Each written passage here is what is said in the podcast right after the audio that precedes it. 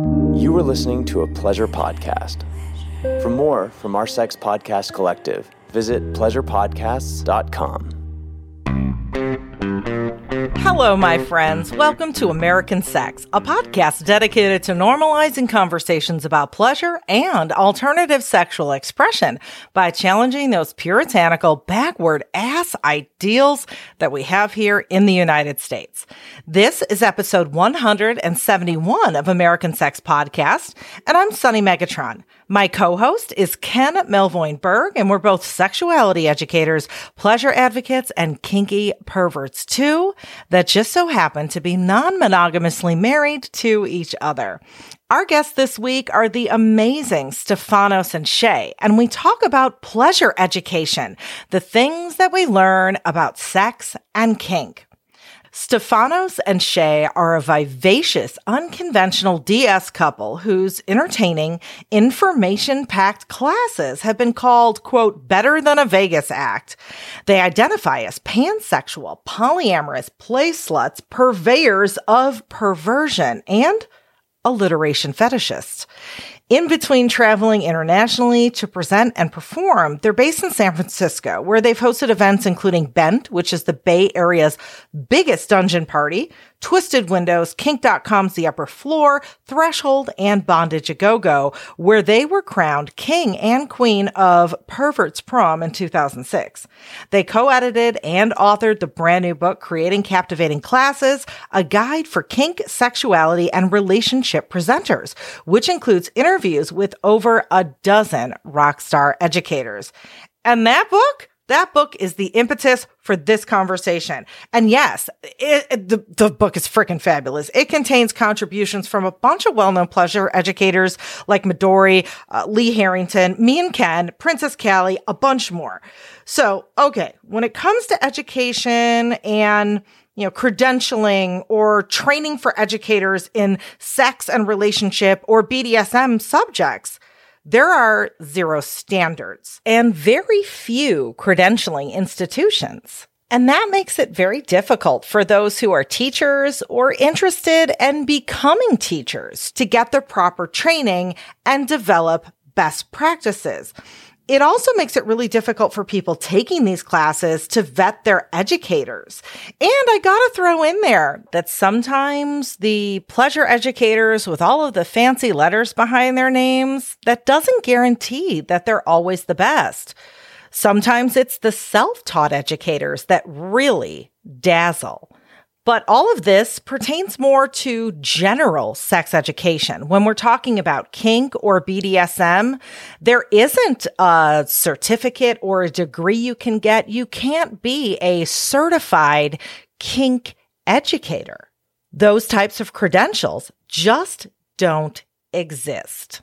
In other words, credentials aren't a foolproof way to tell if someone's a good instructor.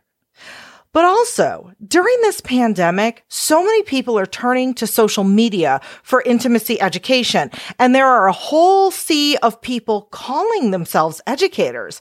But how do we know they're legit, whether we're looking for credentials or just evaluating their teaching ability? How do we know they're delivering accurate information and not putting themselves in leadership positions for ulterior, unethical motives? And on the flip side, how can we become one of these people? Well, Stefanos and Shay put all of this information in one place in Creating Captivating Classes, and it's even been praised as one of the most well-rounded books about being an educator out there, even by academics who have no interest in the subject of sexuality, well, at least not in their professional life. So in the first half of our conversation, we get into the behind-the-scenes power imbalances in pleasure-based teaching, how things like lack of compensation, exploitation by event organizers, how those things interplay with the lack of diversity or putting the spotlight on people that may not have the best ethics, and also what you can do about that, whether you're an educator or a student. The second half of our conversation, we really dive into what makes a good educator. As a presenter, what can you strive for? And as a student, What are some of the red flags or green flags that you can look for from people who are running classes and workshops? Now, it doesn't matter what side of the classroom that you're on, whether you're a student or a presenter, this conversation is packed with a lot of very useful information. But of course, before we hit that classroom, let's wash our balls, which is housekeeping here on American Sex. First, this is the last week you're going to be able to access the free replay of the video conversation I recently had with Midori for her Consent Dojo series with ShibariStudies.com about factors that skew consent. Yeah, you got about another week, so catch it before it's gone. Secondly, if you're a mental health professional, a care provider, like a therapist, clinician, coach, etc., anyone in a care profession who sees kinky clients, don't miss the class I'm teaching this Friday for K-PAC, that's Kink and Poly-Aware Chicago Therapists, on the psychological appeal of kink. That's Friday, October 15th. It is a virtual class open to people in all locations. But remember, this class is intended for therapists, educators, coaches, and other care professionals who work with kinky or kink-curious clients, and it's going to be presented from a clinical or professional perspective.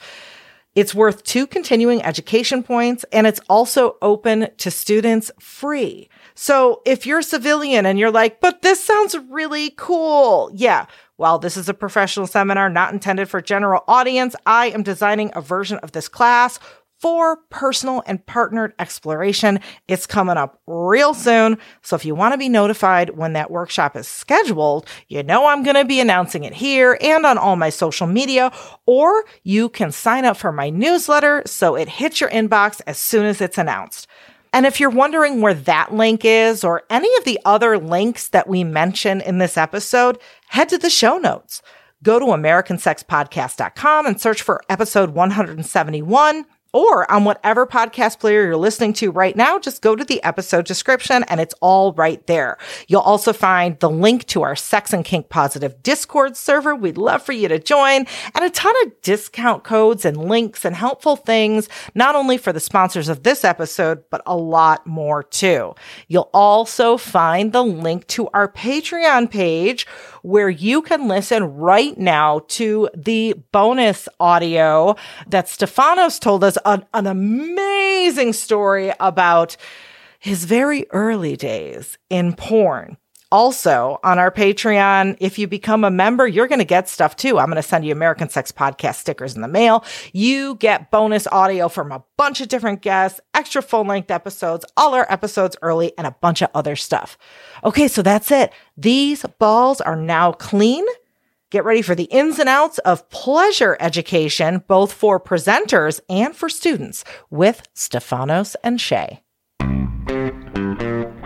I bought a copy from Amazon because I wanted it like soon, and I wanted to support you at like full retail price. Aww, it is so thick. I know it's a chunk thick. Boy. That is a book. That's a book. You know. Damn, and like the font is small too. Like it's like sometimes you get a thick book and you open it and it's like print for somebody who's, you know, has really bad eyesight, but like this is jam-packed with some info. So cool. Well, I just want to tell you, as someone whose eyesight is going because I'm not as young as I was. I really wanted it in a bigger font, but at 469 pages, I was like, we really can't do that. No, Stefanos and Shay wrote War and Peace. The unabridged kink education dictionary. Yeah. Anyway. And are we rolling right now? We are rolling, okay, and I'm thinking, even though this was kind of our pre-conversation, can we just make this the lead into our conversation? Did we start already? Yeah. Okay. But by the way, I have some really important other world news other than classes, sex, and anything about any of the speakers today. There's very important San Francisco news today. Does anybody know the name Gary Francis Post? You do, and do you know who it is? No, that's the problem. I have to. The Zodiac killer. They just identified him. Oh wow, I missed that bit of news. Okay. Last 3 or 4 hours, they just announced that the Zodiac killer, who killed anywhere between like officially 5 up to 37 people in San Francisco, starting in 67 or 68, was just uncovered with the help of people that cracked his cipher. But they actually identified the actual dude, and he passed away in 2018.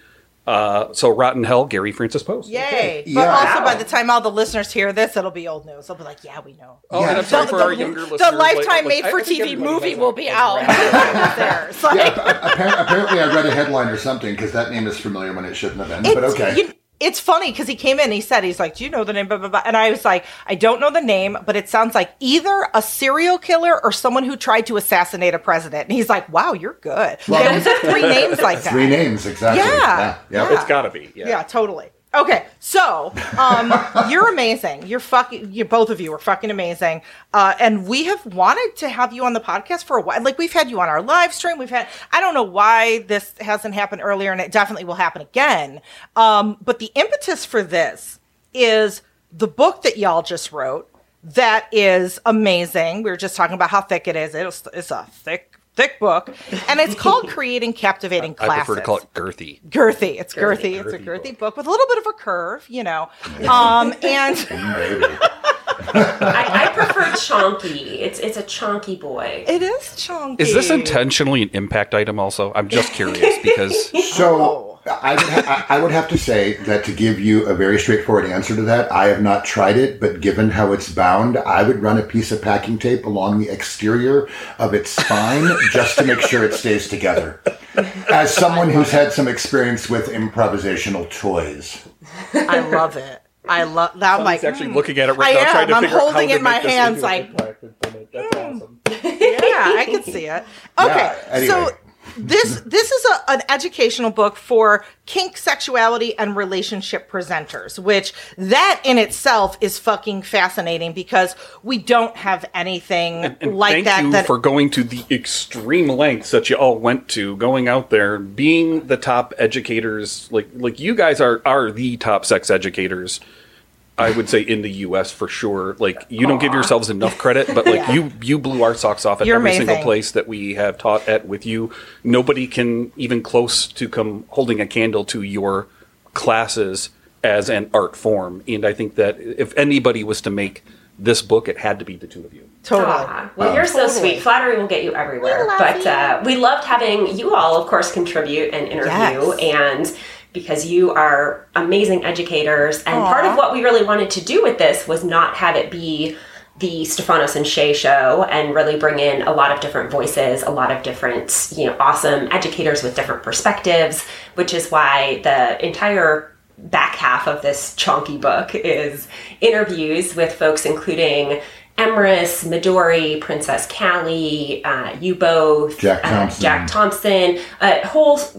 amazing list of awesome humans. And so we just really wanted to incorporate a whole bunch of different perspectives. I also want to say, thank you for the incredible compliments. I think I'm pretty good at what I do. I wouldn't say I think I'm the top. Cool. That's really impressive. I'm blushing. It's a podcast, thankfully, so you can't see that. But I would have to say that when we were working on this book, right, so the first 242 pages of this book are, in fact, the Stefanos and Shay show. Right. It was less than that. And this is the important part that I wanted to note to people. Shay worked her tail off to get a lot of input from people in surveys and people on, that we knew. And got permission to quote them. So I was doing the book design, the interior text book design. First time ever doing that. Perhaps maybe that should not be a new job of mine. But anyway, I enjoyed it. Don't get me wrong. But it was really fun. It's rough. It was really fun to realize how many people had input that was as valuable as any rock star presenter's input could be. And how important it was to insert it in the book. And then the other thing that I want to state is, and I said this at the book opening at Wicked Grounds, the virtual event we did, was our name does not appear on the front or the spine. And that is because I would have to say we really believe that this book is not just ours, since more than half of the content has been able to be provided by people such as yourselves and other people who were surveyed and people who were interviewed. And like yourselves and others. And that's why we have, like on the title page, the contributors that are listed. And we really wanted to make sure that people understood that we walked a path to get here that others had walked before us. And as we were writing this book, people were changing that path and improving it already. Wow. So yeah. I just really want to like take my hat off to all those things and all this work that Shay did to see to it that the level of people involved in contributing this book, that it wasn't just the Steph and Shay show, because we certainly could do that, but that wouldn't be just as much fun, honestly. Yeah, I mean, this book really feels like community, like a community effort for the rest of the community. Like, it's amazing. And, you know, one of the things that really strikes me is not only how it's needed, because it is a very specialty niche subject that we need, but the timing. Because, you know, now with the pandemic, so many people are now teaching virtual classes. So many people who are students are wanting to learn. And, you know, so that's timely for people who are like, hey, I want to step into teaching. Maybe I have the access now. I can do things virtually. But also on the flip side, this isn't just a book for educators. It's a book for students too, because now there's also a bunch of people, you know, going online, going on social media, like, hey, I'm an educator, and maybe they're not really delivering the safest or the best or the most accurate information, but all these new folks that are new to kink, they don't know how to parse out what makes a quality or ethical or whatnot educator versus not. So it's timely in that sense. And then I think the third, I guess, purpose is when the book dropped, one of the first reviews that was fucking amazing. Oh yeah, I know what you're going to talk about. I cried. Was from outside of, you know, because this is for kink, sex, relationship educators, you know, in that realm. However, it was, and you know, after I finished talking, correct me on the fine details, but from someone in academia outside of sex, you know, very like traditional teaching, who was like, holy motherfucking shit, like I studied this for a living. I teach this for a living, and I have never seen a book about teaching so good, even though it's about sex and kink. And they were saying like, everyone I know, all my students, like it doesn't matter that it's about sex. This is valuable information that applies to any teaching, any subject, in any arena, whether you're a university professor, whether you're like, you know, I don't know, teaching Bible study. Maybe I'm going a little too far, but maybe not. But really any application. Well, if we could get somebody to do Bible study and teach the way that Shay does, so they have to be balancing on a chair, doing self-bondage, 10 feet off the ground, while deflecting potential coming, not insults, but comments from the audience and Stefanos all at the same time, while juggling with her nipples all at the same time and teaching a class. Yeah. Then I'll start maybe looking at the Bible. So I would have to say that I opened up this on my phone already because I figured you all would bring this up. It's the Pedagogy and American Literacy Studies, also known as PALS, PALS, teachingpals.wordpress.com. This person lists themselves on Twitter as Greg Spector, and when we found this whole deal, that this incredibly long review, honestly, I was like half in tears because I was just like, I really cannot believe that somebody outside of our community picked this book up and then literally called out in so many positive ways, like literally said, oh, by the way, Stefanos and Shay do not use the traditional research methods of Danky Dank and Blinky Blink, but they never intended to. They never set out to do that. But here's what they did do. They blew my socks off because they talk about how to get paid better. They talk about ethics. They talk about how, you know, he calls out the section where we talk about ethics, about how to teach and the power exchanges that occur. He literally talks about that. He was talking about all this long list of things. But the one thing apparently he forgot to talk about that did appear on Twitter, and I thought it was absolutely hilarious, was some random academic person had tweeted that they were shocked by the honorarium that Harvard University offered them to come and do a speaking thing. And this dude tweeted a quote, a picture quote from our book that says, don't let colleges fool you. They actually have money for this. Places like Stanford and Harvard actually have the money. And he tweeted back at this guy and said, see, this is why you have to read these guys' books. They talk about this. That's amazing. And I was like, this guy won't stop promoting us. I'm he sent me a private message on Twitter. It's amazing. I just kind of want to buy this, you know, I don't even know who this gentleman was.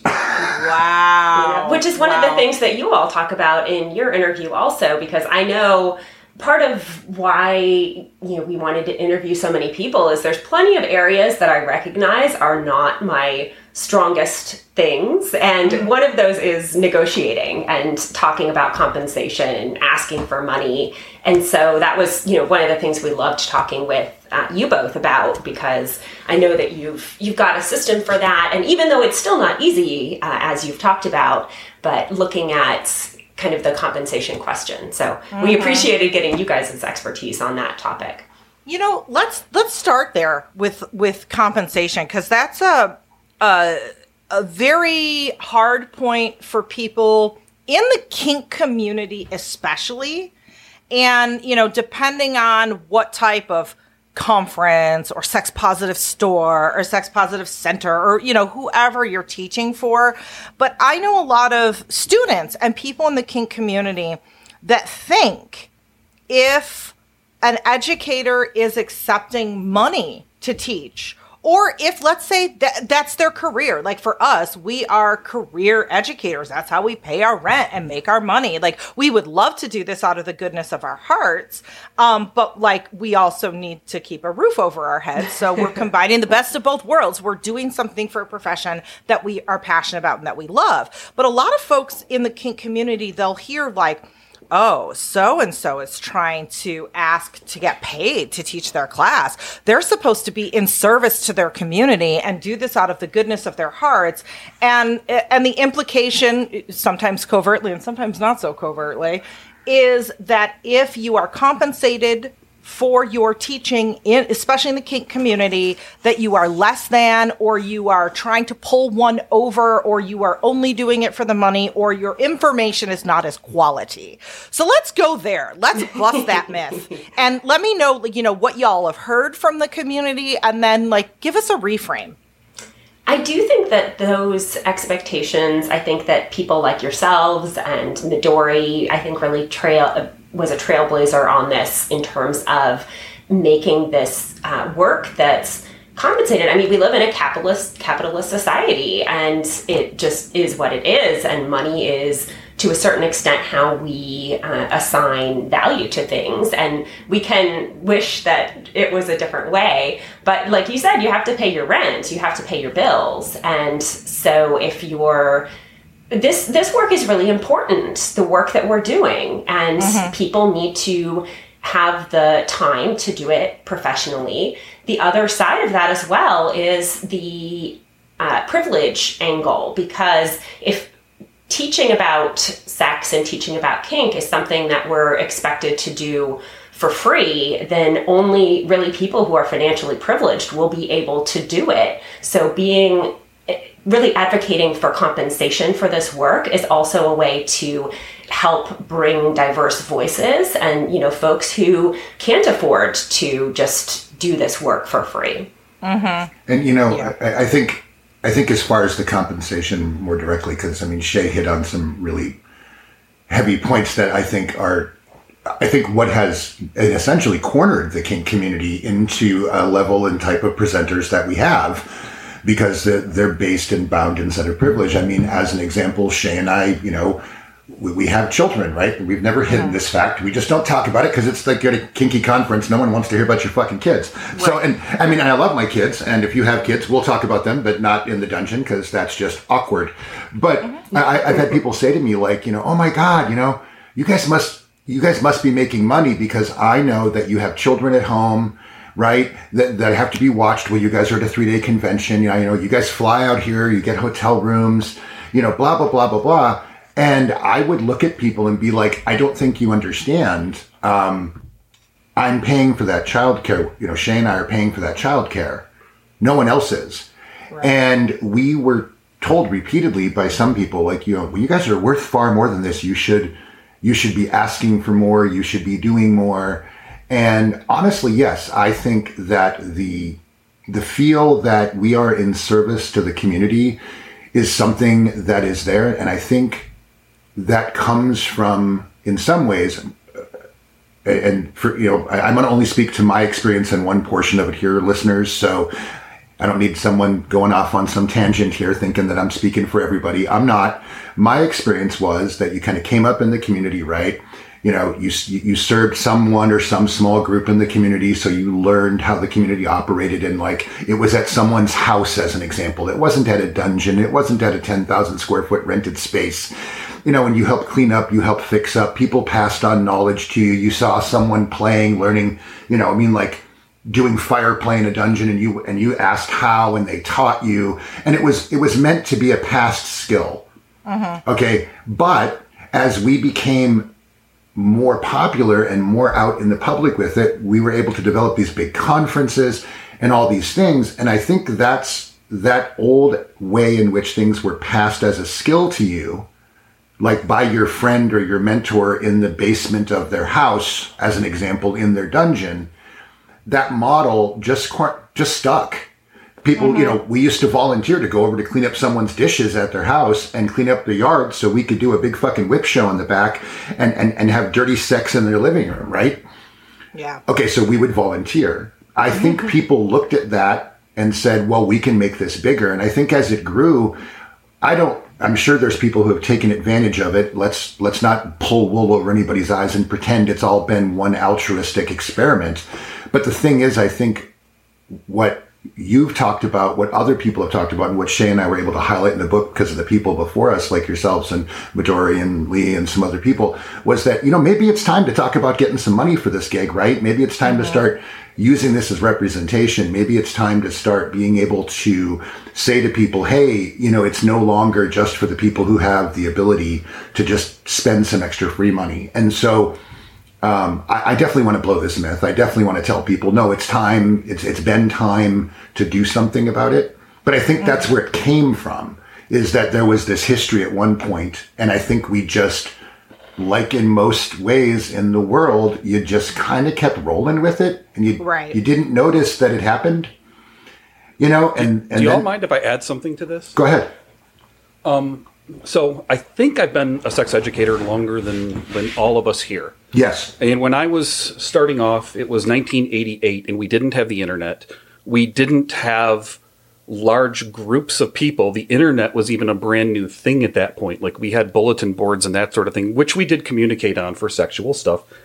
And not only was I a sex worker at the time and a professional dom, but I had been involved with teaching the community in a lot of ways, and I only did it for money because what we had at that time, there wasn't the thought process of doing this for the community. There was either, like Stefano said, you go to your friend's house that you're going to crack some whips and have a nasty, you know, pig fuck party like later on in the day, or you're getting a hotel room and renting it out. But what there wasn't was social media. What there wasn't was conventions. What there wasn't was large groups of people doing this.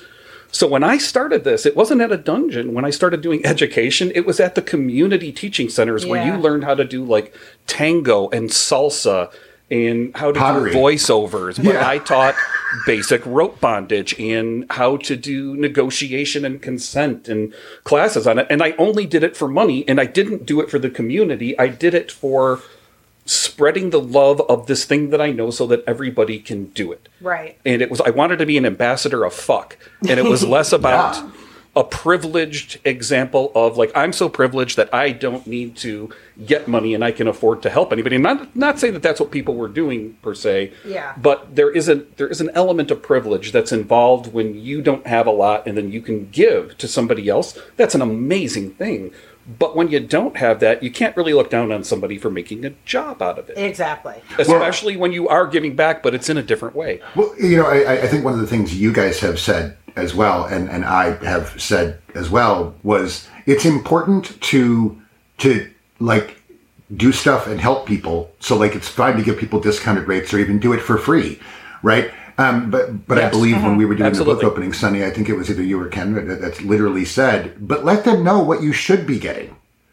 Okay, so that they, that was you. Okay, so that they understood. Well, I knew it was one of you guys. I guess, you know, my brain's not 100% firing, I guess, but, and I've quoted that before because I think it's important, especially now that things have changed and have been changing, that, you know, people understand that they're needs to be sort of a minimum, as it were, to help out.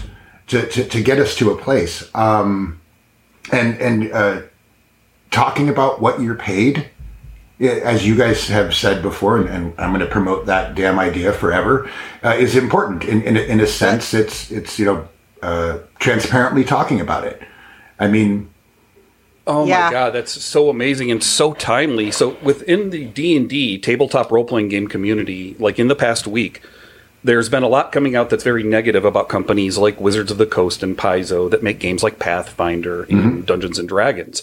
And so all of the content creators and the creative directors and everybody that's worked for these companies since the beginning are now posting what their yearly wage was and what company they worked for and what benefits they're getting, because people assumed that they made hundreds of thousands of dollars when in actuality, even today, they're making $35K. Yeah, they're paid like a penny a word or something. I mean, like...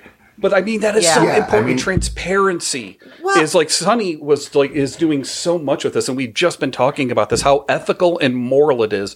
Not only do you have transparency, but like when I do an event, whether it's my company, Weird Chicago Tours, or an event I promoted, I look at what the industry standard was for paying people. And I doubled it because I know that like, no matter what formula I look at, that between minimum wage, the amount of effort, time, and education that people are putting into the classes, if I'm hiring you, I'm going to pay you twice what you're worth. Right. Because by that time, you might be getting what you're worth. Well, it's interesting. I heard a quote. I think it was yesterday. God, I love TikTok. I hear all that shit on TikTok. And I was like, it was one of those things where it's like all my hair stood up and my skin grew cold. And I was like, holy shit, they just called out my reality and the reality of capitalism. And right now, I think because of everything that's going on, we're all having a rude awakening when it comes to like our value, capitalism, what we're worth, what's recreation, what, you know, and the quote was something along the lines of capitalism relies on a large pool of insecure overachievers. And I was like, oh my God. Hold on. There's nobody here like that. I mean, I don't know what you're talking about, Sunny. We're all like in the kink community. So many of us that who are educators are the insecure overachiever. We want to give to our community. We want to do the best. We spend all these times making classes, but then we have imposter syndrome and are like, oh, I shouldn't be charged. And every one of them has either been put up a grade or been in advanced classes or, you know what I'm saying? Like everybody I know, they're, you know. Yeah. So insecure overachiever. I feel like take that with y'all who are listening, and you know. By this. Yes, I think these exactly. have been called out. But yeah, I mean, I think I don't know how much longer we want to like sort of quote unquote harp on this particular topic, but I do think that you know, as an educator, when you're working and teaching. And we talked about compensation. I will be very clear with you. The most money I ever made teaching was, in fact, when I stayed locally and we taught classes at our local play space, where it was a ticketed $20 entry, let's say, and half went to the venue and half went to me, right? And so you could, you could look at the class and be like, yo, there's 50 students. Awesome. That, you know, and since, incidentally, Shay and I don't do it as a living like you and Ken do it, right? And we do have this extra privilege. What came of it that was really fun, and I don't think anybody ever even knew we did this except the people that were working with us in the class. Because, you know, like we would teach classes and we would do demos, and so we would need someone to help demo with us that wasn't us in some cases. You know, we jokingly called them stunt bottoms. That was our inside kind of fun name, right? And it was always, you know, people that we knew and we had negotiated with ahead of time, etc. In some cases, just it was people that we were already like in play relationships with. But what we did is we would take that money and we would pay them. And, you know, and some of them would be like, no, I'm fine. I don't need to be paid. You guys should keep the money. I know that you had babysitting fees. And I'm like, oh, we already took the babysitting fees and the parking fees out and dinner. Don't worry about that. Let's pay for your stuff, right? You know, so I think, like, the hardest part about trying to create compensation in a sense is understanding as the presenter or educator, whatever words you want to use to define yourself, is what is the basic end need that you're trying to accomplish, right? You know, are you in a state where all you need is expenses? So then where does that extra money go? Now, in some ways, if an event says to you, here's X number of dollars, right? And you need X minus 100 to break even. Do you just take the $100 and pocket it? I mean, sure, why not? Do you instead, because you're capable of this, look at the convention and demand or say nicely in some way that they take this extra X minus 100, right? And give it to another presenter that you know is making a living off of it. Like, but right. When you start asking people to do that, like, I'm not even sure what level of, like, I'm not saying we shouldn't be asking that, but that's just, that starts to create in my mind, making it a very, very different environment. And so what I want to say is if you're going to start slinging the word community around, not you and Ken, just the world. Okay, I'm not aiming this at you guys. If you're going to start slinging the word community around and you're going to say you're part of a community and you're supporting and everybody's holding each other's hand and lifting each other up, then actually pool that effing money and then do it. Yeah. Fuck yeah. Now, as an example, I was one of 7 people who founded a kinky-ass motorcycle club called Legion of Sin. Okay? And we have a kitty of money that we all support into. And when someone's in trouble, that kitty of money goes to that, supports that person. Okay. And that's what, in my mind, if you're going to play this game of like community, right? Like, you know, if you're going to host a huge conference and you're going to tell me all about how community is, then just tell me how much money we're all splitting. Right. Like literally put your money where your mouth is. Right. Yeah. I mean, or alternatively, shut it down, like shut down your business records and be like, nah, bitches, I'm doing this to make dollar bills. Mm-hmm. And I'm going to run it like a private company. That's fine. I mean, that doesn't mean I have to support your private company, but at least I know that's your goal. Right, right. And so what always has driven me up a fucking wall is when you hear some producer or venue owner or some group of people start being like, we're doing this to support the community. And then you find out they've been blowing smoke up your ass. Yep. And that happens a hell of a lot. Well, you know, I'm not trying to call any particular space out because I don't want to, not even that I know of one. It's just, I've seen it happen in my time and in my history, and it always burns people. Mm-hmm. And so just, you know, if you're going to compensate people, just start fucking making a record of it. You know, and if you have the ability to like put some money back in the system as a presenter, you only have a couple options. One of them is donate to some people's freaking Patreons. Yeah. Okay. There's a presenter you love that has a Patreon that you know makes a living off it and you happen to have extra dollar bills you want to donate. Go ahead and do it. Mm-hmm. Yeah. You know, I realize there's a better system, but that's a good start. Absolutely. Absolutely. Anyway, and, you know. Sorry. And Shay's over here looking at me like, wow. No, but also driving that point home, you know, and we touched on this before, that the kink community, as much as we like to say we're open and diverse and blah, blah, blah, we've got a diversity problem. And if we're not leveling mm-hmm. the privilege playing field when it comes to finances and money and compensation, we can't get those people who will bring different perspectives, diversity in all of its different forms to our community. And we're going to continue being insulated and, you know, kind of without a clue, I guess. I mean, also, it is 2021, and to say that, like, you don't know any black presenters doesn't fly anymore because there's plenty of stuff. Okay, yeah. To communicate with people. Shay has, and stated in the book, has helped book a bunch of presenters and knows a bunch of different presenters at different places and stuff. She has a very large experience with this. And so whenever we're on the conversation with a conference or with a big show and we hear the equivalent of, but I don't know any people of color, I don't know any not, you know, cisgendered white rope top dudes that, you know, or whatever, right? Looking for a blowjob. You know, yeah. Right. Yeah, that too. You know, Shay will literally pipe up and be like, here's a spreadsheet. Yeah. Yeah, and by the way, Lola's list. Dirty Lola's Lola Decks on Twitter. Yeah, Lola it Decks is Twitter. A list of marginalized educators from, you know, different racial backgrounds, different abilities, all different marginalized or multiple marginalized categories. And the larger sex educators, so there's kink educators, there's more mainstream vanilla sex educators, so kind of the whole shebang. I will put that link in the show notes for demographics outside of your goddamn stereotypical, like you said, like white male presenting rope top. I mean, you're talking to us, for Christ's sake. I I mean, like, if no one's seen a picture of us, I mean, like, I'm 6'2" in my boots. I'm 6'1" on my own. I'm 230 pounds, wide shoulders, big muscular dude. I used to have long hair. I was inches short of looking somewhere between Jesus and a Viking.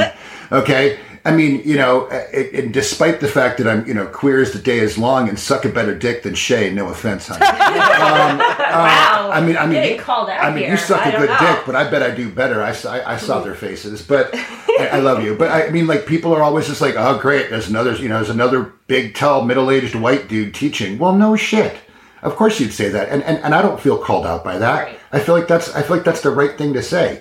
But if we don't stand up and say something, and, you know, think about how we can leverage that and share, right, you know, share the mic. And I part of our perspective with this book as well is that I have done a lot of booking education, both for local venues, for national conferences, booking performers.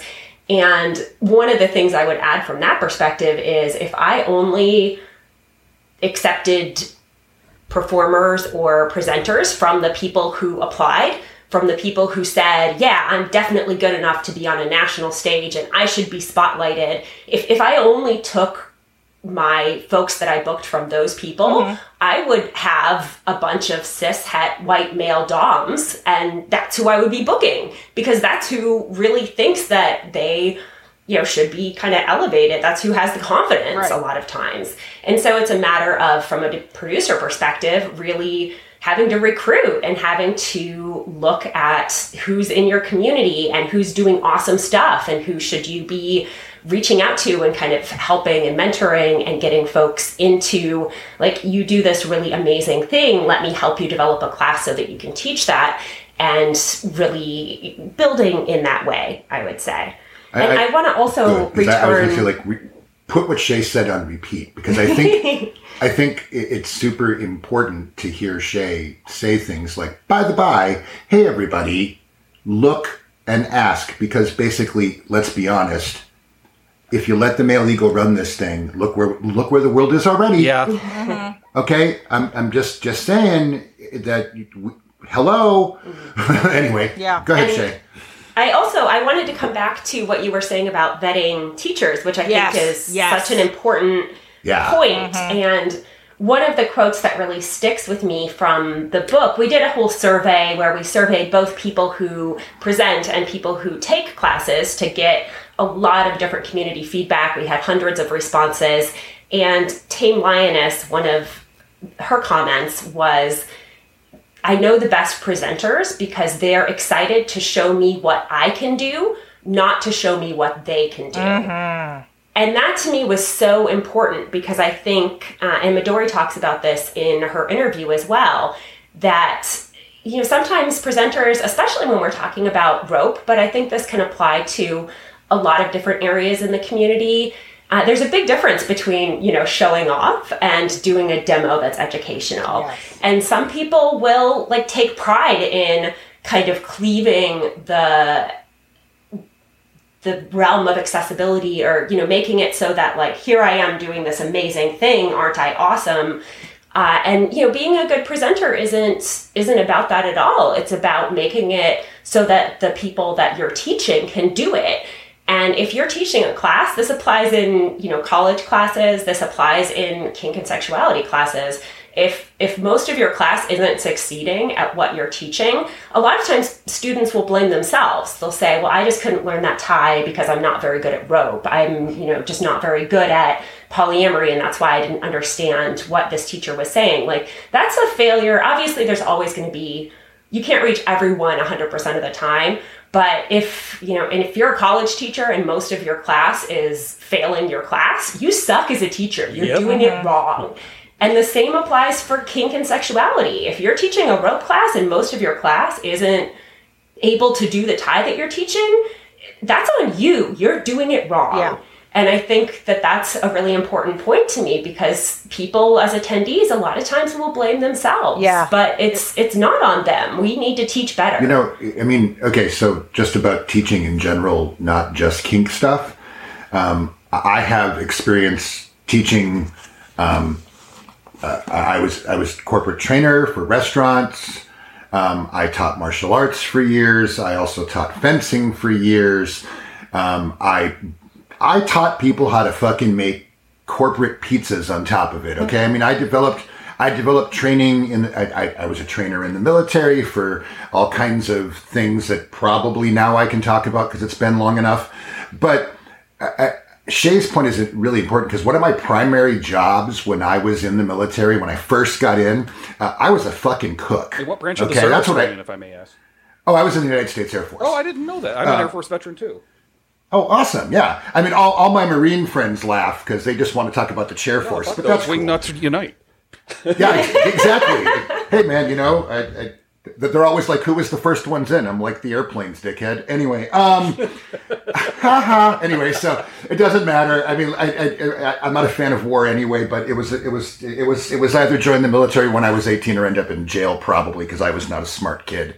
But it made me better. But the point of where my story was I was a cook for a living, and I excelled in the training process, and I remember that exact thing where we were learning baking skills. I went to an advanced class on stuff. And I had this really incredible teacher, and she was Scottish and was teaching us how to frost cakes fast. Because, you know, you got to make 50, 60 goddamn cakes, and they can't look like crap. I mean, right? And so she was teaching us, and I was tearing up these cakes. And I mean, not in the way of, making them look pretty fast. I mean, spreading frosting and ripping the cakes up. And she came over, and she was just like, "Okay, Ehrman, let's have a conversation." But she said it in a Scottish accent I'll never be able to do. And she pulled me aside and spent 20 minutes with me to teach me a couple tricks that I wish I could remember exactly what they were, but they mostly involved hot water and a lot of patience. And I could frost a cake in seconds when I got done with her. Mm. Now, Shay and I, in 2005, were at a conference learning rope in Chicago. It used to be called ShibariCon. Oh, yeah. And we were there, and we were trying to learn how to tie a single column tie. And the class, we just couldn't do it. We couldn't figure it out. Some of the people in the class were way too helpful. This is a story in our book. It's a story we tell in our classes. And I stopped Lee in the hallway outside on the way into a play party or getting dinner, and expressed my frustration. And Lee put down their bags and grabbed the rope from us and gave us 20 minutes of their time and taught us how to tie a single column tie. Wow. And so neither of those incidences were necessarily my fault for not learning them, mm-hmm. but the way in which I was learning and the way in which they were taught did not mesh with my brain. Right. And so part of what also makes, in my mind, a good presenter and a good of any field is understanding then that you didn't reach everybody and then going backwards. Because I got to work with that Scottish trainer in the military for years. Mm-hmm. And she spent a lot of time trying to figure out what she couldn't teach with me. Mm, yeah. And I've had these conversations with other presenters. What am I not teaching right? Mm-hmm. Holy shit. Yeah, that's having important. That humility, that so having important. Yeah, knowing your strengths and your weaknesses. And being able to read your students, all of that is so important, which I want to kind of mesh that sentiment with the sentiment before about the ethics and the vetting.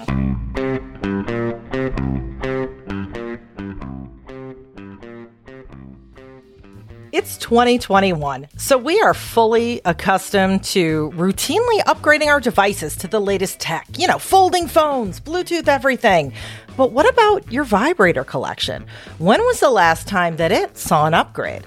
Satisfyer makes beautiful vibrators and air pulse stimulators with cutting-edge technology. And unlike the latest iPhone, they're available at very affordable prices. Their new line of products is Bluetooth-enabled and pairs with their Satisfyer Connect app, so you can connect your device to Android, Apple, and iWatch. You can turn your phone into a remote control for solo play or give a partner access to your device from anywhere in the world. Use it to play with Power Dynamics by playing O-Control games or to reconnect intimately across the miles. The app also has disappearing private messages too. Some of Satisfier's newest products are the Sexy Secret Panty Vibe. It's great for discreet fun. Or the Dual Pleasure that has internal stimulation and air pulse technology.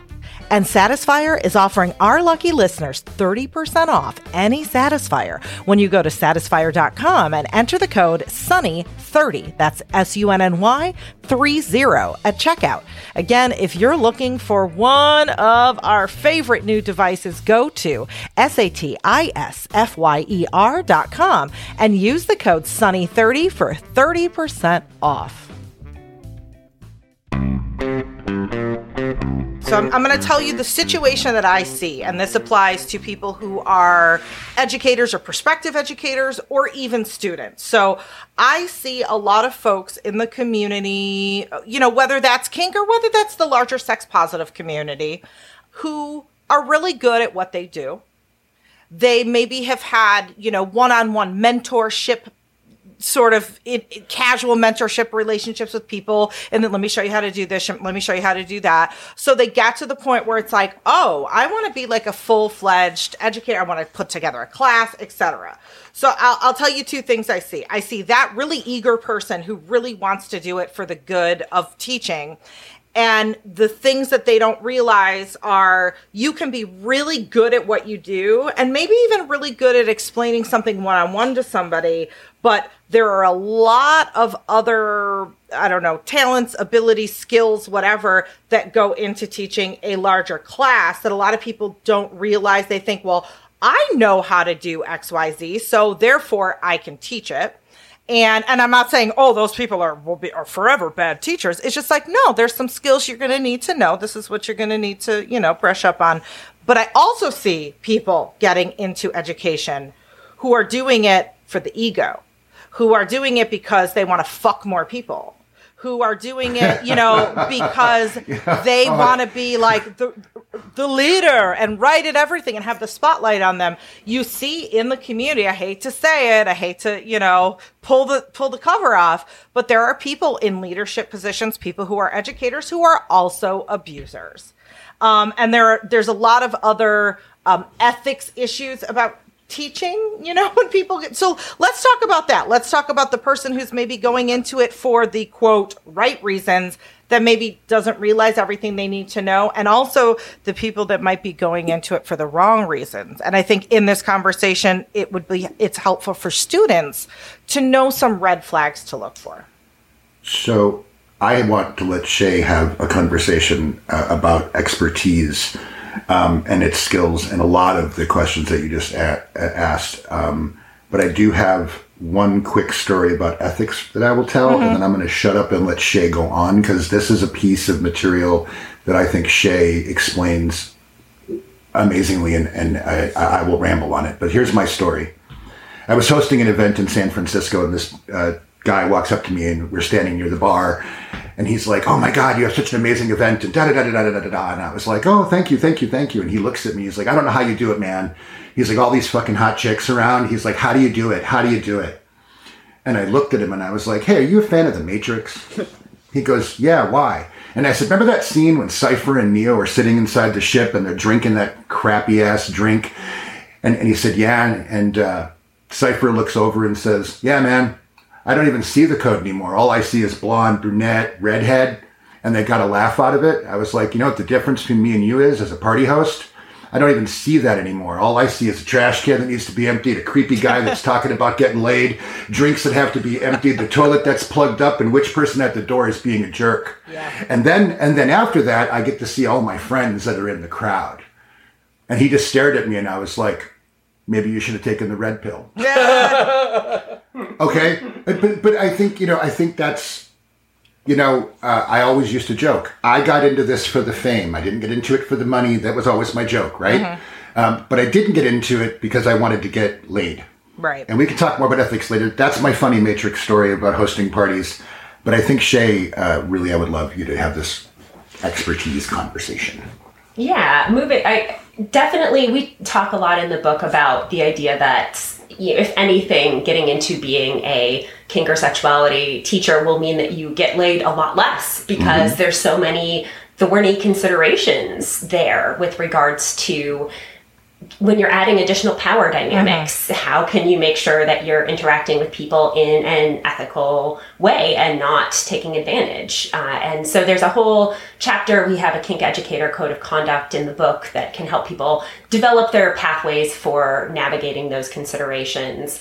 But it's definitely, you know, over the years, Stefanos and I started out being a lot more play sluts than we are now. It's kind of sad, actually. But it makes it so much harder because we, even if we haven't taught a class, obviously there's the very easy line of don't use a class to hit on your students. Right. That's an easy one.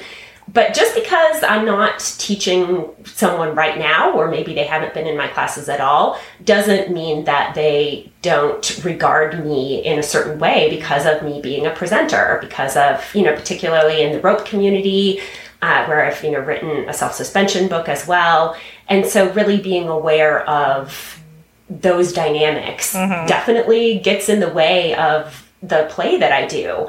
You know, you worry about things like, will this person tell me if the tie that I'm doing doesn't work for their body? Or will they feel like, oh, well, this person's an authority, so I should trust what they're doing. It's like, no, I want you to communicate with me. You're the expert on your own body. But making sure that people have that empowerment, I think, is an added complication. You I don't know. I see a lot of educators. It's one of those things I hate to say, but it's true. The white male dom who's like, comes in and teaches, and not always, but demographically or statistically, I tend to see that most often. It is a power play or stroke to the ego to be a respected presenter. And I'll even say that, like, yeah, it is to have people go, oh, wow, you're so great. Oh, teach me that. Like, I'm a Leo. I'll admit it, you know, but that's not the only reason I do it. You know, I try to keep that balanced and ethical, but it's nice to get my ego stroked. But I'll see like educators coming in who are really attracted to that ego stroking, who also have a bit of frenzy. You know, we talk about new submissives or new dominants or new whoever, you know, like sub frenzy or dom frenzy, where you're so excited to do the thing that it sort of clouds your judgment. It clouds maybe your ethics. It clouds how many safety precautions you put into place, that sort of thing. So I'll see like new educators coming into the community, and let's say they're teaching some really dangerous play, like, oh, they're teaching needle play or breath play or something that has a lot of, that requires a lot of training and safety precautions, and they just kind of throw all caution to the wind, and they're doing it to dazzle, to show I can teach these edgy things. And really it's like, but are you doing it ethically and safely with the full informed consent of everybody you're teaching? Or just in general, when you're a student and you're watching this, the reason it's so important is in our field, we don't have any clear-cut credentials that can verify the validity of the people that we're learning from. So, you know, it's word of mouth. It's how popular are you? It's if you've published a book, and, you know, publishing books is great, but sometimes people can self-publish a really kind of questionable book that you haven't read, you know, sweetheart, but like right now there's a whole wave of people calling themselves sex educators that you made me informed of on TikTok that, don't have any clout at all other than social media currency. So it's not like they're a nurse. They're not an EMT. They haven't been a martial artist. And they're teaching blood chokes. So if you're just, I'm throwing this out there. If you're on TikTok and you're teaching blood chokes, don't. Yeah. Buy this book. Read the whole fucking thing. And then consider coming back and teaching a thing. And also at the same time, and I hate to cut you off, but I just want to add this in before I forget. At the same time, I don't want to poo-poo people that don't have credentials, because you can be excellent and not have credentials. You can start out as a content creator on social media and be fabulous. So I guess my bigger point is it's not as cut and dry as like, let me verify your credentials, because you could have no credentials and be shitty. You could have no credentials and be great. Like, we need other benchmarks to be able to evaluate the people that are teaching us. That's where I'm going. Okay, now go. We're all talkers. Honestly, this is hard. I know. I mean, and Noah, and hey, Ken and Shay, you guys are really fucking quiet compared to Sunny and I. Let's be honest. Okay? So, you know, I'm like, here's Shay, talk about this. And then she talks for like 5 minutes, says everything I could say in 30. And then so it sounds like I'm over here dominating the conversation. I apologize. But a real quick credential check for you. You know, we talked about the edgy teachers, right? The people who come in to teach something edgy and look cool. Yeah. We talk about this in the book. You know what the hardest class to teach is? It's not Blood Chokes 601. It's not flying suspension transitions with six partners on a mobile. It's not the double flogger, fire kick, super backhand, you know, super dazzle, heavy impact play. None of that shit. It's not needles. It's not scalpels. It's none of that. It's 101 classes. Yeah. Mm-hmm. Mm-hmm. It's how to teach the very, very basic entry-level classes. And I think, in some ways, one of the ways in which to evaluate someone is to look at the way in which they've taught beginner classes and the way in which they handle teaching these sort of basic questions that people have. Mm-hmm. And if you're a new educator and you're trying to figure this out and you're like, well, how hard can it be to teach spanking anyway? You just up, down, up, down, up, down. And I'm like, oh, I know. It's up, down. And I mean, I don't teach a spanking class, let's be clear. But I have taught many people how to spank a butt in my time and how to flog a butt, etc. But it's not just up, down. And if you're looking at it because you want to demonstrate this new cool thing, teaching is a rush, no doubt. Mm-hmm. Teaching is exciting. Nothing. I mean, I love getting up in front of a small or a large crowd and showing them a thing and teaching them a skill and then getting them to do the skill with me and watching their O faces, not their sexual O faces, the oh shit, wow, I just did it face. Right. You know, like, wow, I can't believe I did that. I mean, like, I remember teaching how to use a signal whip or a signal tail or a mini bull whip, depending on where you come from, to people, right? And I remember watching all these people like trying to fling it in the air and do circus cracks and triple cracks and do this and do that. And I remember like, that's cool, right? And seeing them do this and that. And someone's like, how do they do that? And I was like, do you have one of these whips? And they're like, no. And I'm like, well, I do. I have four. Hold on. And I pulled one out. And I was like, put your hand here, put your other hand here, and move this hand forward and just go real slow. Mm-hmm. And they're like, oh, wow. And I was like, just keep practicing that. And so we practiced for 20 minutes. And they're like, I've never been so accurate. Now, I'm not saying I'm a rock star teacher here. What I'm just saying is I slowed everybody down. Right. And I think that's the other thing.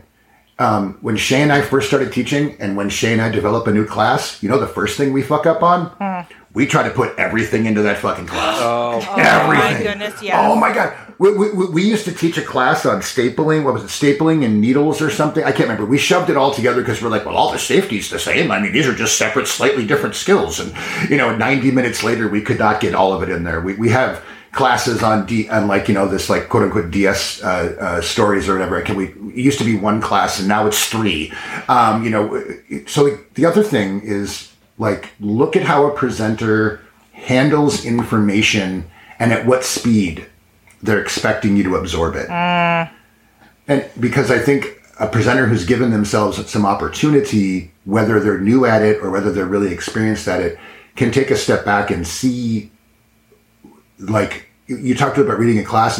It's, in addition to that, it's reading your ability to give that material. Right. Just because it's up, down for spanking doesn't mean there's a lot of subtleties that go into where, how, which direction, which level of force, do you rub, do you not rub, etc. Right, there's a lot of subtleties you can emphasize in. Mm-hmm. And I think looking at someone's content and how they're presenting the amount of it is also indicative of learning how to teach. Yeah. And so if you're a new teacher and you're doing this like this, it's okay. God knows we all still do it. Take a step back. Go slow.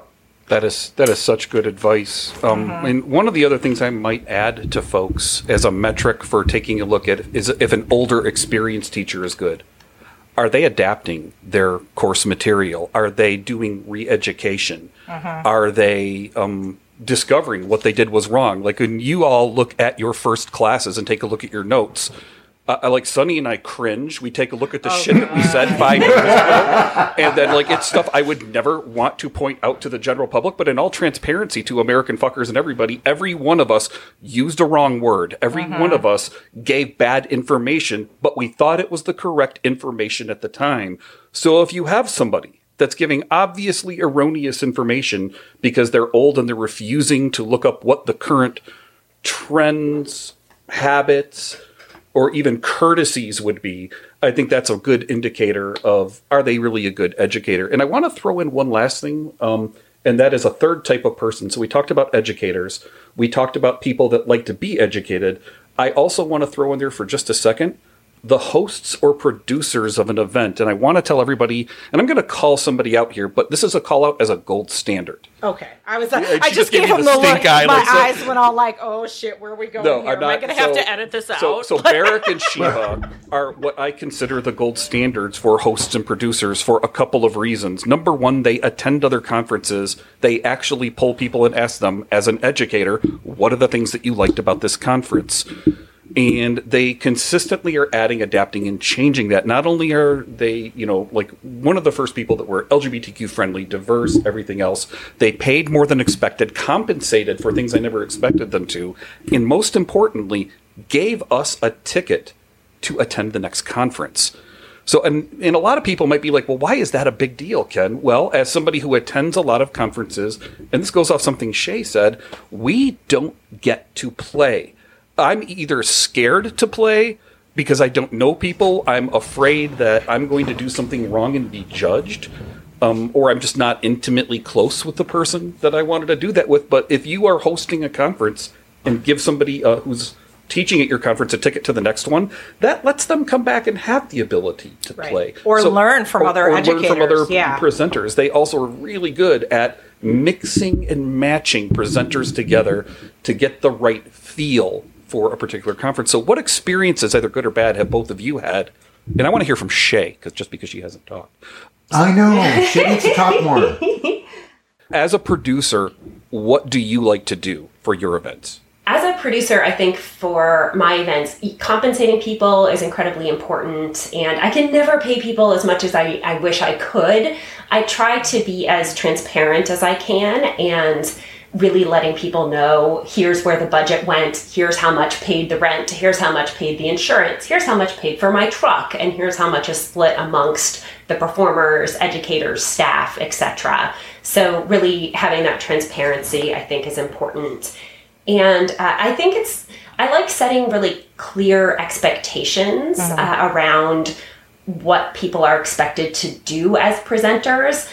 For example, this has become a lot more common, and we touched on it a little earlier, teaching from both the giving and receiving perspective is so important, and really setting the expectation that, you know, if you're teaching a partnered skill, and some skills that we teach are purely solo, you're teaching a class on masturbating, you're teaching a class on self-suspension, you know, then for sure. But if you're teaching something that involves interacting with other humans, you need to be teaching both or all of those perspectives, and really setting the expectation that, you know, if you're tying in a class and someone's doing the tying and someone's being tied up, that person who's getting tied up is presenting also, and they need to, probably half the people in the class are mostly interested in that perspective, and what can you teach from that? And I would say, you know, even though both Stefanos and I are switches, it's really shockingly easy to write entire classes that just address the giving perspective, because I think that there's just so much more that's really easy to grasp. Here's how you do the thing. Here's how you tie the tie. And it takes a little bit more thought to, okay, as the person in the tie, what are the things that I'm evaluating? What are the safety things that I'm watching for? How can I skillfully communicate with my partner the things that I need? And those types of skills are sometimes a little bit harder or less intuitive. So really elevating those skills, I think, is incredibly important. Yeah. One thing that I have said a lot, and this is, you know, the basis of the book that I'm writing, one of the things that I've observed in, you know, both kink education and larger sex positive, you know, relationship kind of education, is we tend to overemphasize the technical or hard skills. So I'm going to teach you a class on how to tie these ties, or how to flog this way, or how to spank, or how to blah, blah, blah, blah, blah. And we underemphasize the soft or strategic skills, like all the humaning behind the thing that we're doing, and the negotiation, and the feelings, and the, you know, all that messy human stuff that gets in the way of what we're doing when we're performing those technical skills. So let's kind of close on that, because I think, like, we're pretty much saying the same thing. How, you know, let's say there is a new teacher who, oftentimes when you're new, you're like, I'm going to teach the thing. Give us, I don't know, a couple tips, pointers, thought points, whatever, on how we should also be focusing on incorporating those softer skills. I think, so one of my top tips for folks, especially when they're starting, is to create really clear goals for your class and really know, like, what is it that you want those key take-homes to be. People are going to remember hardly anything of what happens in a 90-minute class. They're not going to be able to regurgitate 20 bullet points. People don't remember bullet points. What people remember is stories and thinking about how you can make it personal and how can you bring this to your own experience. So thinking through kind of memorable content organization is not necessarily something, when I first started teaching, and Stefanos can attest, I'm definitely a, like, vomit all the facts onto people. And then I feel like I've really done my job. Like, I vomited 50 gazillion things of everything I know about this topic into your ears. And I used to sit there, and I'm the storyteller, as you could tell by this podcast. And and I would, Shay would teach a skill, and I would give someone an experience that we shared, or one of us shared, from one perspective or another. And then Shay would, technical. And then I would be like, we used to have a joke in our class, story time with Stefanos. and Shay and whoever was stunt bottoming, as we like to jokingly call it, would run up in front of the class and sit down like two little kids with their hands on their knees looking at me. You know, to sort of draw attention to the fact that I'm going to tell a story that's going to relate to these technical skills. And I used to feel like, oh my gosh, Stefanos spent 5 minutes telling that story. Do you know how many facts I could have vomited at people in 5 minutes? Oh my god! And that would have been a lot better use of our time. And then I would talk to people after the class, and you know what? They're not going to remember the facts that I spewed at them. What they remember is the story that Stefanos told. And I think go ahead. You know, it took a lot of time for me to learn that. And but I would say, like, don't make your class all story time, though. I mean, like, I think people do remember facts, and they remember those facts because of the context in which they were given them. Right. Okay, so while Shay's facts, and Shay likes to be like, oh my God, I didn't do a good job. No, you did. And as we grew as a presenter team, we were able to incorporate those facts with the stories, and Shay felt more empowered to tell her own stories and lay her own facts in. But the other thing I would say to you is, especially for accessibility purposes, which is do make an outline, do make a list of those facts, and do make them available to people.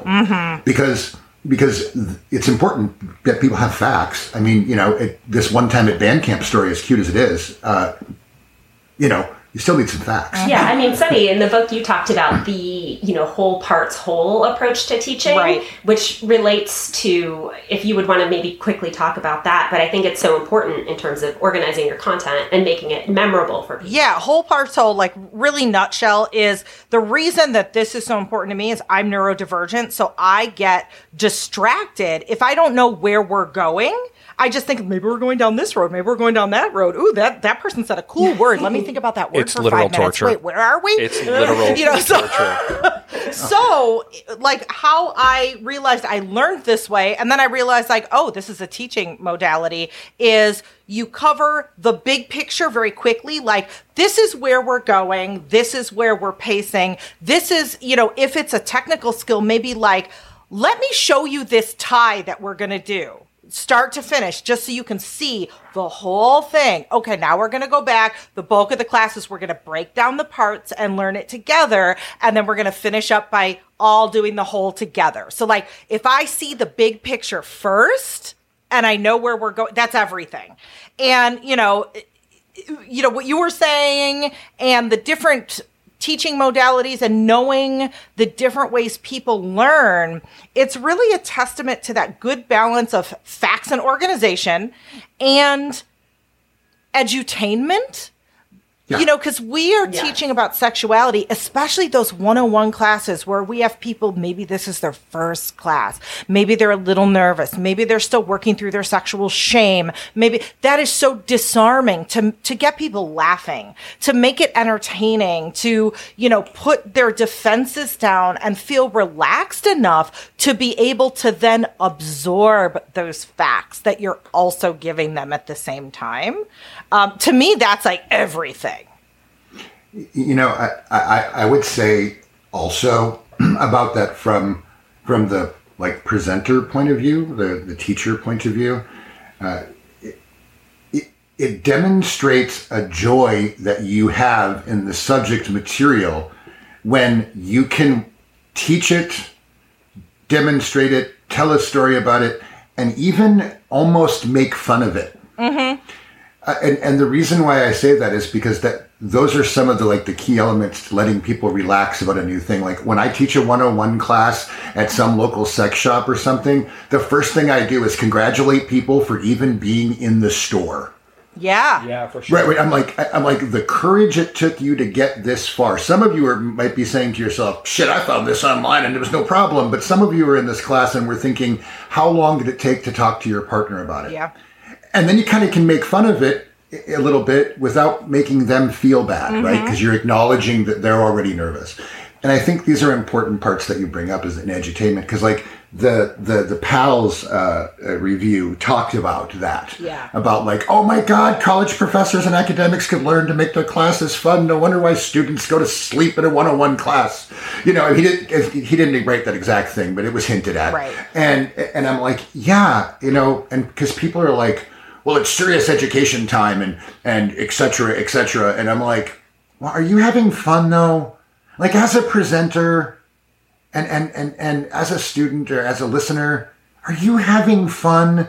Because if you're not, I think maybe we should adjust that. Because to me, it should be having some fun. Mm-hmm. Yeah. Yeah. And there's actually a lot of, one of the things I tried to do in the book is look at a lot of different research and, you know, facts, you can intuitively, science.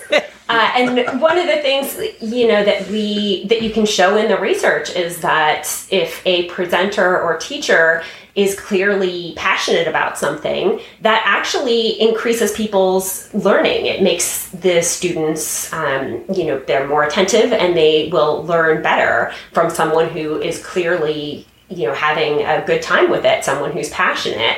And so thinking of ways, and it's not always intuitive to make that visible to your class. You know, as you said, there's a big difference between teaching something and doing something. Mm-hmm. And part of what we wanted to do with this book as well is take, you know, some of Stefanos' experience making porn, for example. You know, it's not intuitive to people how to do a live sex demo. There's a lot of considerations there. There's a lot of things you have to do different to do this for a class so that people can see it than you would do in your bedroom. Mm-hmm. And in some ways it's more similar to, you know, creating porn. But thinking about the extent to which you're interested in performing versus interested in teaching, because those are also separate skills mm-hmm. and separate motivations.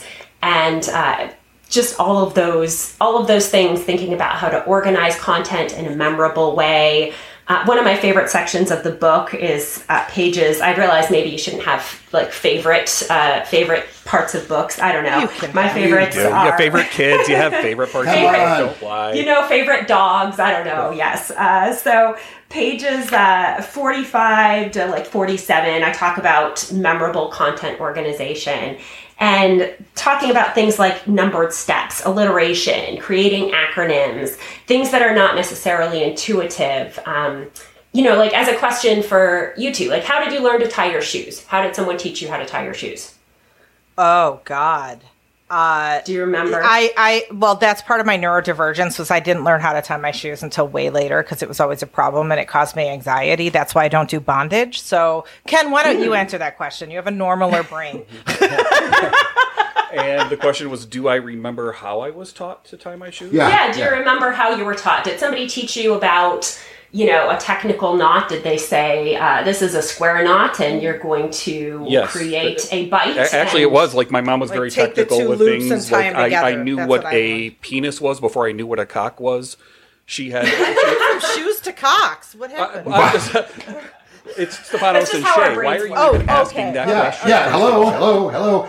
We're talking about using little tiny ropes to tie something up. Obviously, it went to cock bondage. Oh, just like that. Yes, but my mom told me the technical name of it and then did a couple of skill exercises. I caught on to things very quick, and I learned how to tie my shoes quickly. Yeah. So I don't know if that's the answer you're looking for. It's all good. I think people learn different ways. A lot of people will remember, okay, I was taught something about making the bunny ears and the bunnies go around the tree and then, you know, the bunny, like all those little stories that you learn. I remember, you know what I mean? Yes. Learning like little mnemonics or learning little No, my mom wasn't patterns. That cool. No. So I have a question for you guys, and I'm going to put Shay on the spot here for this one. Does anybody remember their prepositions? No, I was bad at that. I don't remember any of that shit. So to give you an example of mnemonics, if Shay will indulge me, I'm going to invoke my power exchange relationship with Shay here, if she'll let me. Shay, have you ever forgotten any of your prepositions? Right. So this is our example of kind of memorable content organization. You can and I'm not saying that people should set their contents to music, but just to say it is one of those tools that is very memorable. So I was taught prepositions in elementary school with a preposition song. And so I can still recite dozens of prepositions to this day because the song was so incredibly memorable. And do I use it in my everyday life? I do not.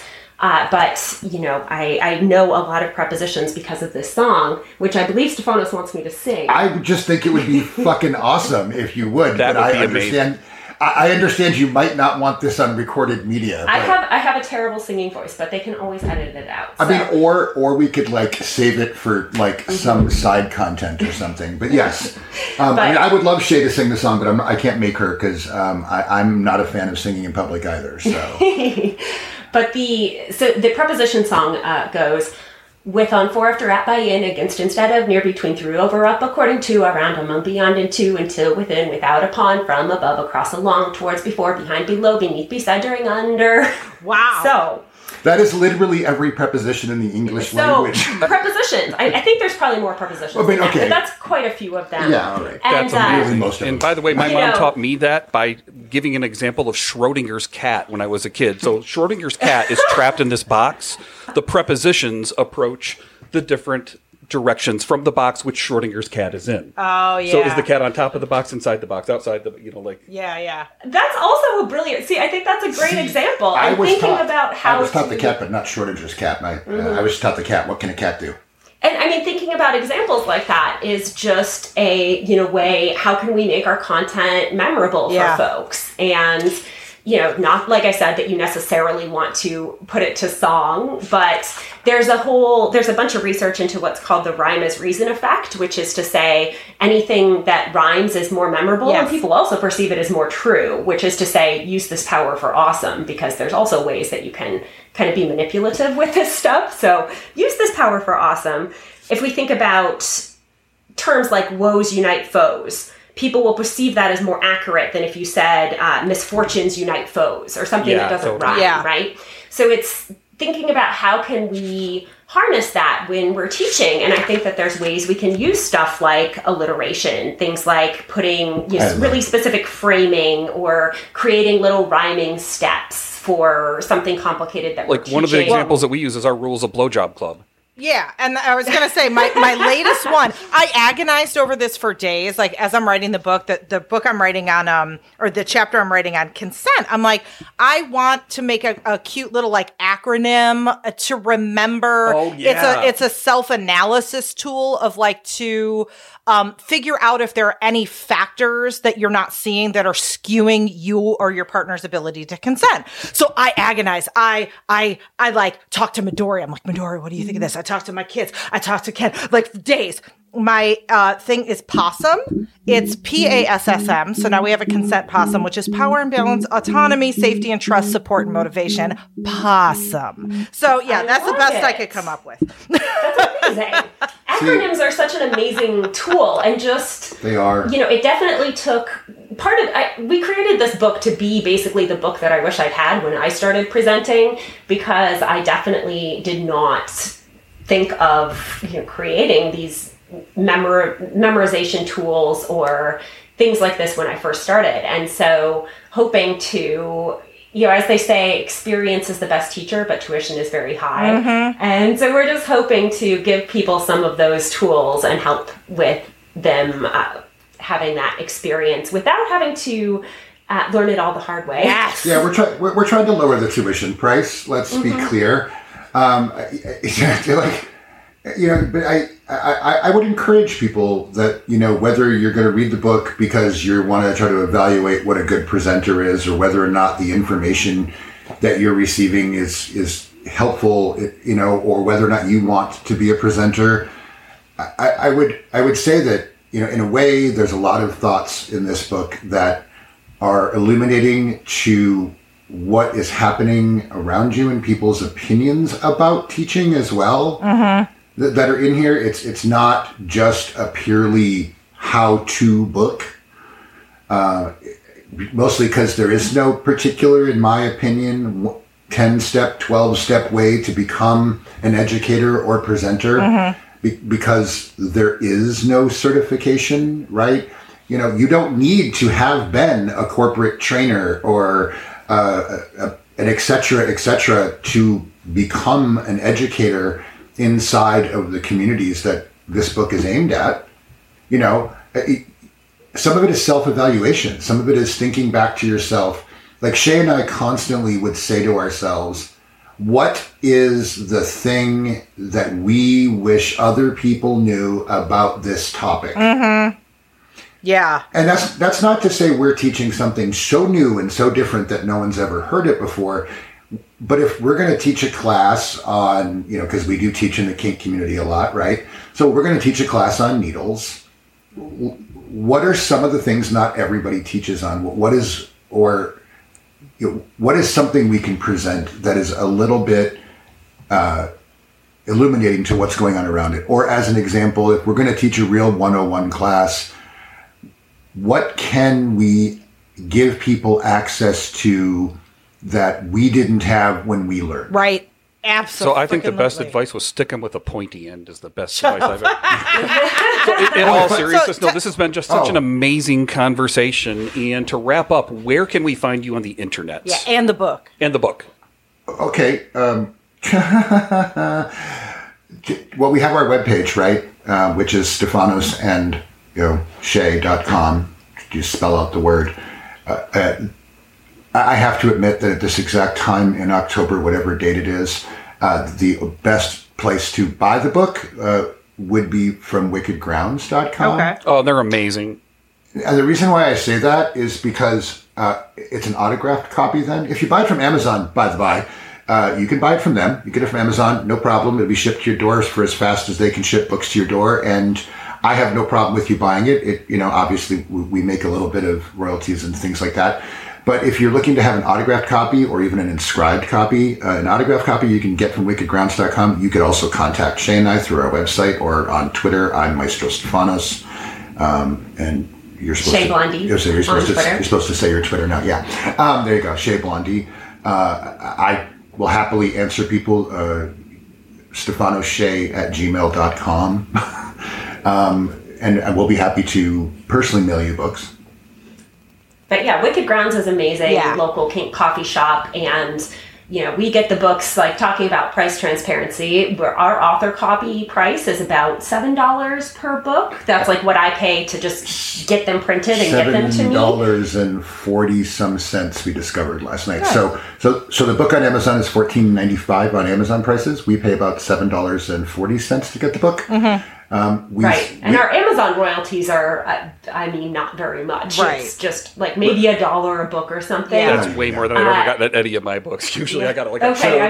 Yeah, I mean, actually, Shay has no idea. It's much less than that. All of my tomes ascribed to videos have made me hundreds of dollars, maybe tens, but tens of dollars. Yeah. So I mean, so what we do then is we made a deal with Wicked Grounds. So we buy the books for about $7.40, okay, mm-hmm. and then we sell it to Wicked Grounds for like $8.91 and 91 cents. I think. I don't know how we came to that arrangement, because it parses out shipping and stuff, yeah. and then they resell the book for $14.95. Nice. Now to be clear with you, if you contact me directly on Twitter, I'm going to sell it to you for $20, and I'm going to tell you why. Because I'm, it'll be an autographed copy. I will thoughtfully sit down to think about how I can describe it to you, and I will hand insert it into an envelope and drive my ass down directly to the post office to drop it off. So yes, I'm raising the price to do so. Right. But also it means that you get to PayPal me money for that. I think, I don't know. Whatever. You get to know it took a ride on Stefanos' motorcycle. Yeah, I took a ride on my motorcycle. I mean, but the new joke that I have is, if you'd like, I could make it a tainted book. You can figure out what that means. Oh, yeah. Anyway, I did not know that was on offer. It's offered. Stefanosandshay.com, Maestro Stefanos on Twitter, Shay Blondie on Twitter. I'm Maestro Stefanos on Instagram. Not that I'm super excellent at a lot of these. I would sooner just let you DM me on Twitter or give out a phone number you could text, but I don't have one of those phone numbers yet. Oh, yeah. That's a whole new level. Thank you so much, though. We love y'all, and we definitely would love to have you back to talk about some of the things that you teach about. There's so much, from rope to predicament play to God, so much. So edge play, We had such a great conversation about edge play on your other. On your Patreon, I think it was, right? Yes. Oh, yeah. And that was fantastic. We would love to talk with you all again. And, good time. Well, until then, for the American fuckers listening along, all those links that we talked about will be in our show notes for this episode. And stay tuned. If you're not subscribed to American Sex Podcast on whatever player you're listening to, hit that subscribe button. So the next time we have Shay and Stefanos on, you will know immediately. And until next time, you both, thank you. Thank you. Bye. Love you guys. Bye. See you later. Thanks for listening to American Sex. To keep up with Ken and I, we'll first make sure you watch our TV show, Sex with Sunny Megatron, on Showtime. Then visit sunnymegatron.com. There you can learn more about us, read our blog, peruse our workshop calendar, or hire us. For what? Well, either for private coaching, or to book us to teach at your event or university, or as sex and relationship writers for your publication. Oh, and don't forget, we're on social media, too. I'm the super social one, so you can find me as Sunny Megatron on Twitter, Facebook, Instagram, my YouTube channel, and a bunch of other places. But if you want to get me on Snapchat, you got to look for Sunny_Megatron, and you can follow Ken on Twitter at @SciChicken. That's PsyChicken. Also, please support us by shopping with the affiliates and sponsors from our breaks. And if you contribute to our Patreon, we're going to love you forever. Well, we're going to love you forever anyway, but just go with it. Lastly, if you like this broadcast, tell people about it. Tweet it, Facebook status it, and rate it on iTunes and other platforms. Thanks, friends. We'll see you next week on American Sex.